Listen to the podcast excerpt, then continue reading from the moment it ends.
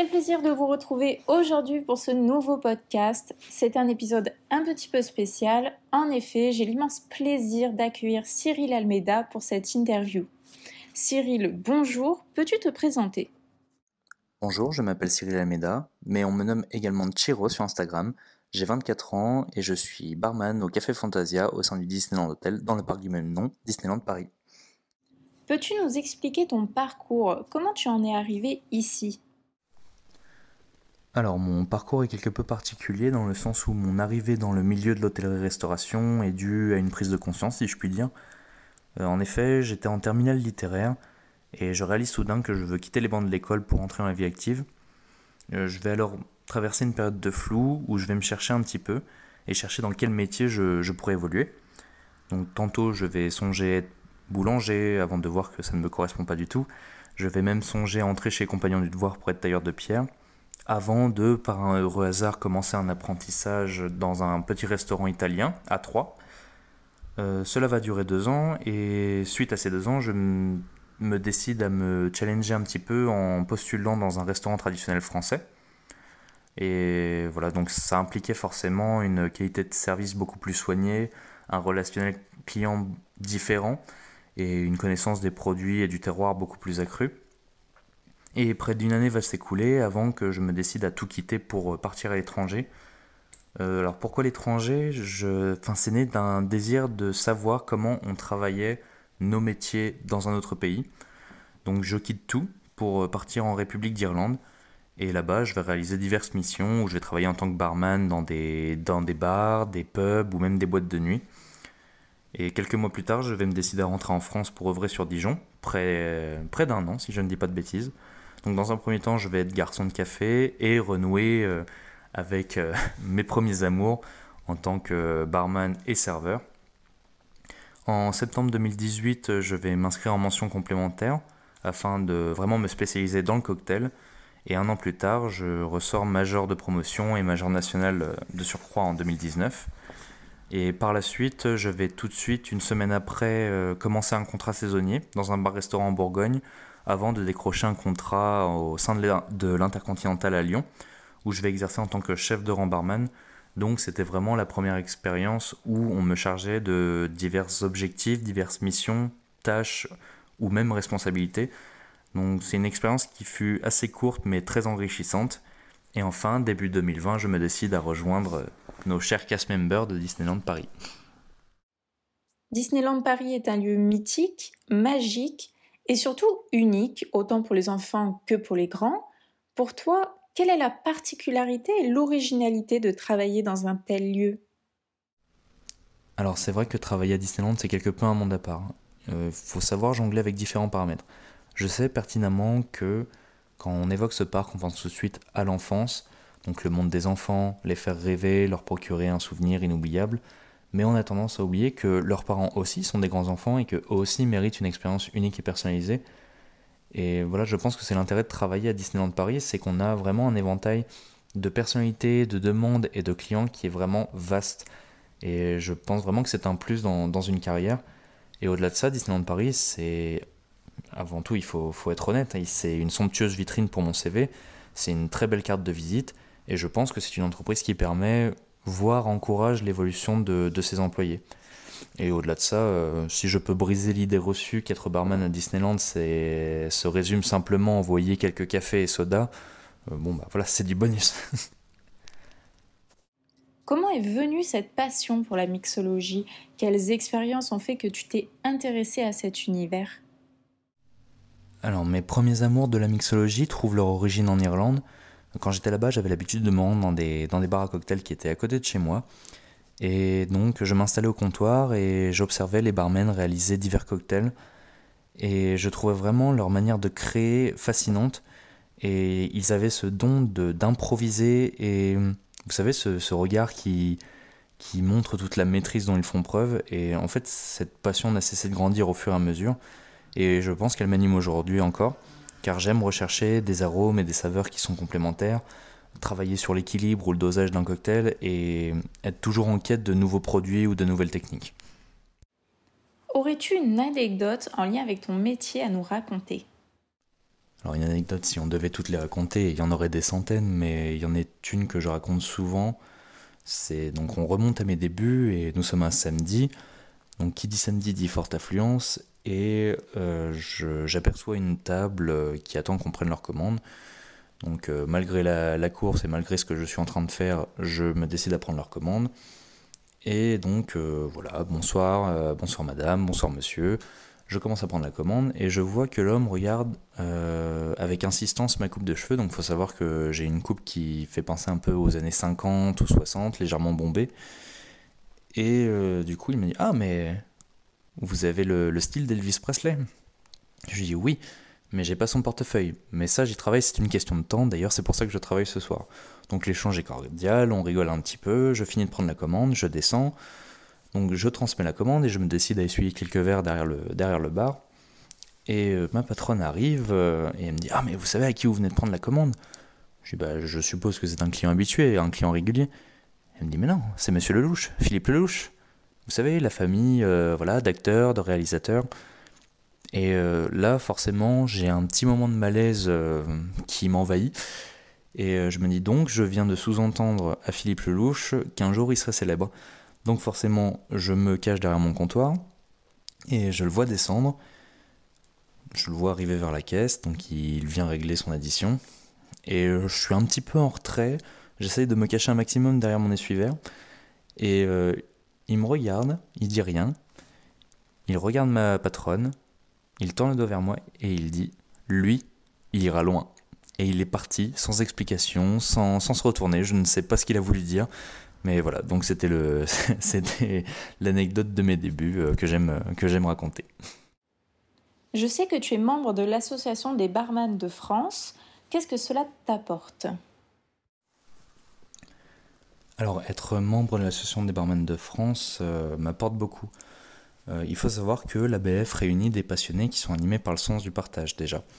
Donc, faire partie de l'ABF, c'est certes donner de soi, de sa personne, mais également recevoir. Pour être concret, chaque événement organisé par l'ABF permet d'échanger avec des barmen, des barmaids, qui sont soit qui commencent dans le métier, soit qui sont confirmés, ou même qui rassemblent tous les professionnels qui sont autour des métiers de la restauration. Et donc ça permet de développer ses connaissances, développer son réseau. Et chaque événement permet aussi de constater l'union dont font preuve les professionnels de la restauration. Et voilà, l'ABF se veut fédératrice, et elle l'est. Et je pense effectivement qu'aujourd'hui, avec tout ce qui se passe, avec la pandémie qui nous impacte tous, je pense qu'il est plus important, qu'il est très important aujourd'hui de se réunir autour des valeurs de partage et de soutien. Et c'est ce que fait l'Association des barman de France. Maintenant, je vais te poser quelques questions sur l'univers de la gastronomie en général. Et je vais commencer par te demander quel est ton cocktail préféré ? Alors c'est une question un peu facile, donc je vais répondre sans hésitation, le Bourbon Old Fashioned. C'est un cocktail que j'ai dans la peau, puisqu'il est tatoué sur mon bras gauche. Et non, en fait c'est un cocktail emblématique que beaucoup de barmen et barmaids aiment. Et en fait ce qui est bien avec ce cocktail, c'est qu'on peut le décliner de multiples façons. C'est un cocktail qui reste simple, mais qui sera toujours surprenant en fonction de la personne qui le réalise, et c'est ce que j'apprécie chez lui. Un cocktail que l'on va s'empresser de goûter alors. Ensuite, est-ce que tu as une bonne adresse à nous donner ? Alors si je devais vous donner une adresse de mon expérience personnelle et la plus récente, je ne saurais que vous conseiller, si vous êtes de passage à Lyon, de débuter votre soirée par le plus vieux Paul Lyonnais de la ville, qui se nomme la Mère Jean, donc qui est dans le 2e arrondissement. C'est vraiment une belle ambiance familiale, une belle adresse, il y a un cadre atypique, de par son décor en bois, et vraiment humble. Il y a quelque chose comme une vingtaine de places assises, il me semble. Et vous pouvez finir votre soirée par un petit cocktail au bar qui se nomme La Photosource, qui est dans le 7e. Donc pour information, entre les deux points, il y a quelque chose comme 5 minutes de marche. Vous n'avez qu'à traverser le pont de la Guillotière et vous y êtes. Et là-bas, vous allez vraiment découvrir un monde où toutes les classes sociales se mélangent. Tous les amateurs de produits divers et variés vont se mélanger également. C'est-à-dire que si vous êtes amateur de cocktail, vous allez discuter avec des amateurs de bière, qui eux-mêmes échangent avec des amateurs de spiritueux, qui eux-mêmes échangent avec les amateurs de vin, et il y a vraiment une ambiance chaleureuse, tout le monde échange. Voilà, pour illustrer mon propos, quand je suis arrivé à Lyon, je passais beaucoup de soirées donc à la Photosource, car c'était un bar qui était à côté de mon logement, Et c'est là-bas où j'ai échangé avec eux et ils m'ont conseillé donc le Paul Lyonnais de la Mère Jean. Et c'est comme ça que j'ai découvert mes deux adresses favorites. Et si j'avais un conseil à vous donner, ce serait celui-là. C'est parfois, quand vous êtes en vacances, que ce soit dans une ville en France ou à l'étranger, peu importe sa densité de population, qu'elle soit très peuplée ou non, il faut savoir s'en remettre aux locaux, car je pense que ce sont les meilleurs conseillers que vous puissiez avoir.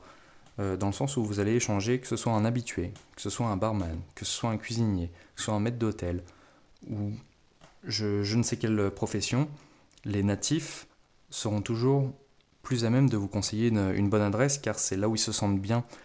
Et c'est vraiment le conseil que je donne à tout mon entourage, c'est que parfois, quand vous êtes hors de votre zone de confort, il faut savoir aussi se perdre, il faut savoir aussi accepter de donner sa confiance aux gens qui sont de cette ville en question. Et voilà, c'est vraiment mon secret pour passer des soirées inoubliables et uniques. C'est de s'en remettre à quelqu'un qu'on ne connaît pas, mais qui connaît par contre la ville dans laquelle vous séjournez. Voilà, ce serait mon conseil. Et pour finir, y a-t-il un lieu en lien avec la gastronomie où tu rêves d'aller ? Alors, je n'aurais pas un lieu en particulier à vous donner. Par contre, je peux vous expliquer mon cheminement de pensée. Pendant longtemps, j'ai rêvé de dîner dans des restaurants au sein de la Tour Eiffel afin de vivre une expérience gastronomique française, vintage, où j'essaierais de revivre un peu ce côté « Paris est une fête », les années folles. Mais finalement, aujourd'hui, expérience gastronomique française, qu'est-ce que ça veut dire ? Bah, tout dépend.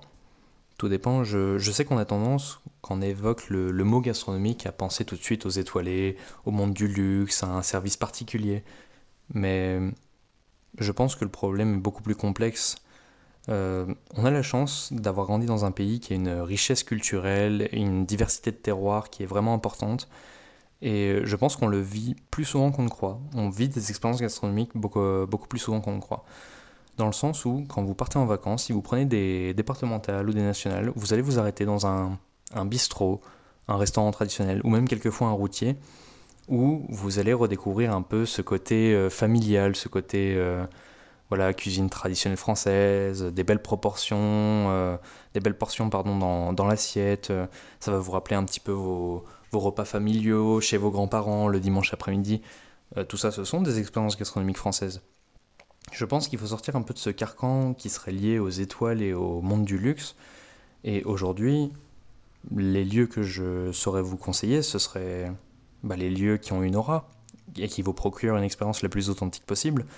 Et pour reprendre un exemple que j'ai cité précédemment, quand je partais manger donc, au Paul Lyonnais de la Mère Jean, certes, j'y allais pour la cuisine qui était vraiment très bonne, un super rapport qualité-prix, un cadre atypique.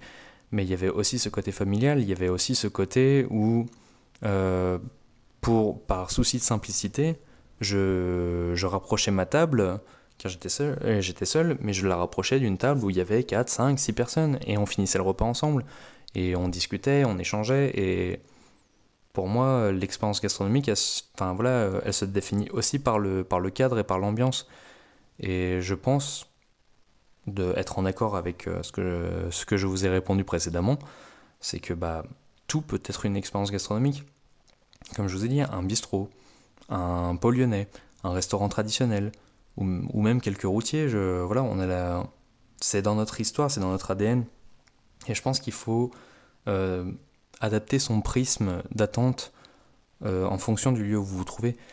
Que si vous allez dans des grandes villes telles que Lyon ou Paris, je peux comprendre que vous ayez envie de manger dans un étoilé ou chez Paul Bocuse, et c'est tout à fait recevable, et c'est une expérience gastronomique. Mais par contre, quand vous allez en Bourgogne et que vous trouvez un petit restaurant traditionnel français, où vous avez une vingtaine ou une trentaine de places assises, où le coq au vin est servi dans des cassolettes juste à côté de votre assiette, avec de belles portions, et que vous vous demandez si vous réussirez à tout finir, c'est une expérience gastronomique française aussi. Même le côté un peu des fois bruyant, vous savez, des petites salles, des petits restaurants où tout le monde parle, c'est assez bruyant. Ça, c'est une expérience gastronomique aussi. Tout est expérience gastronomique en France. Et je pense vraiment qu'aujourd'hui, si je devais vous donner les lieux où pour moi il faut aller, c'est les lieux qui ont une aura, c'est les lieux qui vont vous offrir quelque chose, que ce soit chez les étoilés, que ce soit dans les restaurants un peu plus humbles. Je pense qu'il y a toujours une expérience gastronomique à tirer de tout ça. Et voilà, ce serait mon conseil, les lieux que moi je souhaite visiter et où je souhaite manger, ce sont les lieux les plus authentiques possibles. Cyril, je te remercie infiniment pour ce moment de partage. Quant à nous, on se retrouve très bientôt pour un nouveau podcast. Mais en attendant, vous pouvez retrouver cette interview sur le site gastronomico.fr et je vous dis à bientôt.